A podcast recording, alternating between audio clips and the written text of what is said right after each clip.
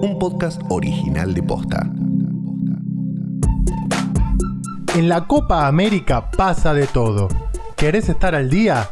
Toca el botón seguir para no perderte ni un episodio de la Copa Imposible. Epílogo de la Copa América. Día 1 de MC. Después de Messi campeón. Lunes 12 de julio del 2021. ¿Seguís festejando? Porque nosotros seguimos de fiesta, pero acá estamos para contarte lo que pasó del otro lado del charco. Porque se definió la Euro y el campeón fue Italia que en los penales le ganó a Inglaterra. Soy Carlos Maidana y esto es la Copa Imposible para los locales. Un mismo fin de semana futbolero con Brasil e Inglaterra perdiendo las copas continentales jugando en su país. El Diego. Italia es campeón de la Euro 2020 y venció a Inglaterra en los penales, con Gianluigi Donnarumma como figura, atajándole los penales a Jadon Sancho, recientemente fichado por el Manchester United, y Bukayo Saka. Fue otro jugador del United el que erró el otro penal. Marcus Rashford la estrelló en el palo y contribuyó a la victoria de la Zurra. En los 120 minutos marcaron Luke Shaw para los ingleses y Leonardo Bonucci para los campeones. Basaca contra Donnarumma. Basaca. Tapa el arquero. Espera el ok. Espera el ok, señoras y señores. Espera el ok. Italia, Italia, Italia es el campeón. Italia es el campeón de la Euro de atacar al penal Saca, señoras y señores. Hay algunos datos que quiero rescatar de la Euro y compartirlos con vos. En el caso de Inglaterra fue su primera final por un torneo de naciones desde la Copa del Mundo de 1966, la que organizaron en su país y ganaron con un gol discutido hasta la fecha. Bien vale recordar, ya que lo mencionamos, las declaraciones de Maradona cuando una periodista inglesa lo quiso chicanear en plena conferencia de prensa. Esto pasó en 2008, cuando Pelusa era el DT de la Argentina, en vísperas de un amistoso ante Escocia jugado en Glasgow. En aquel entonces, el exfutbolista inglés Terry Butcher era el ayudante del técnico escocés George Burley. En la previa del partido dijo que nunca le perdonaría a Maradona haber destruido el sueño de Inglaterra de ganar un mundial en relación a su gol con la mano en México 1986. El Diego, ocurrente como siempre, le respondió a Butcher y a la británica. La reacción de los presentes cuando el asistente traduce la declaración al inglés es fantástica. Yo le voy a recordar a la señorita que, que Inglaterra le ganó una final a Alemania con un gol que no fue. ¿Eh? Que lo vimos todos en el mundo. Y nadie dijo nada, la historia no se cambió. Entonces, Bacher a mí no me puede juzgar de ninguna manera.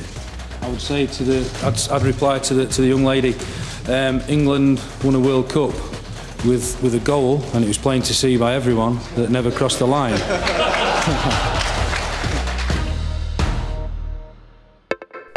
Para Italia tampoco era una final más. Sin haber logrado clasificar al último mundial, esta Eurocopa, la segunda en su historia, también suena a revancha.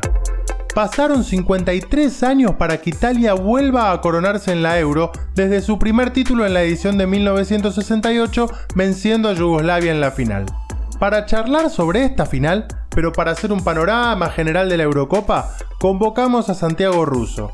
Santi relata para ESPN y para Radio Continental y sigue de cerca el día a día de muchos de los jugadores en sus equipos europeos. Italia, campeón de la Eurocopa después de muchísimo tiempo, realmente para los italianos debe ser una, una sorpresa más allá del motivo lógico de, felicidad, sobre todo por haber transitado de menor a mayor esta Eurocopa. En realidad, hablar de menor a mayor en el rendimiento italiano me parece incluso un tanto injusto, porque creo que tuvieron un nivel muy alto ya desde el arranque, ilusionando a, a propios y extraños. Sobre todo Italia mm, sorprende porque no nos olvidemos que se quedó fuera de la última Copa del Mundo, no estuvo en Rusia. Y siempre un gigante dormido como Italia eh, merece respeto. Y el hecho de haberse quedado fuera de, la última copa hacía que uno ponga sobre la lupa a algunos futbolistas que hace rato vienen jugando, como por ejemplo eh, Chiellini, eh, Donnarumma, también en el arco, Lorenzo Insigne, por más que estemos hablando de jugadores jóvenes con mucho potencial por delante, pero son todos o la gran mayoría de, muchísima experiencia, Berratti, sin ir más lejos.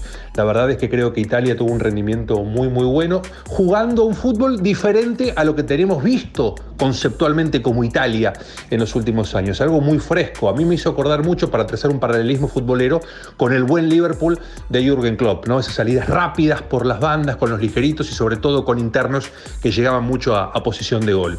Respecto de Inglaterra, me parece que Inglaterra eh, también fue de, menor a mayor en cuanto a rendimiento, pero en el partido final evidentemente tuvo un primer tiempo un tanto favorable, ya los dos minutos lo ganaba 1 a 0, y después, eh, sobre todo desde el segundo tiempo de los 90 reglamentarios, me parece que Italia ya empezó a hacer un poquito mejor las cosas como para por lo menos terminar consagrándose por penales, pero consagrándose al fin. Inglaterra tendrá que seguir esperando. Una euro muy linda, muy atractiva, donde otra vez los grandes candidatos, los peces gordos, eh, Francia como último campeón del mundo, o Bélgica, esa eterna promesa del fútbol europeo, no pudieron estar en el partido decisivo. Alemania en un proceso de, de recambio y lógicamente un ciclo que se termina, y España con mucho potencial de un piberío que en algún tiempito no muy lejano va a dar que hablar.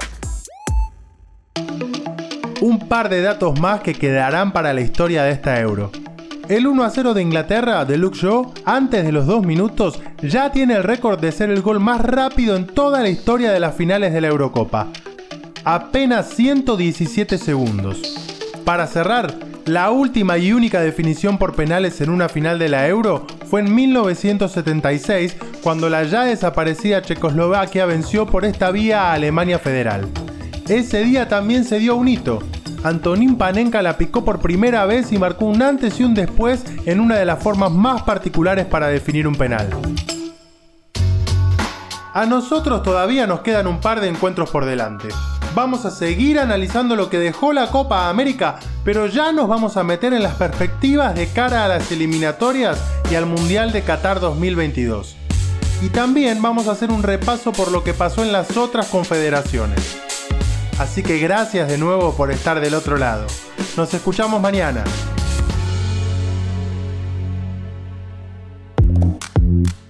La Copa Imposible es un podcast original de Posta.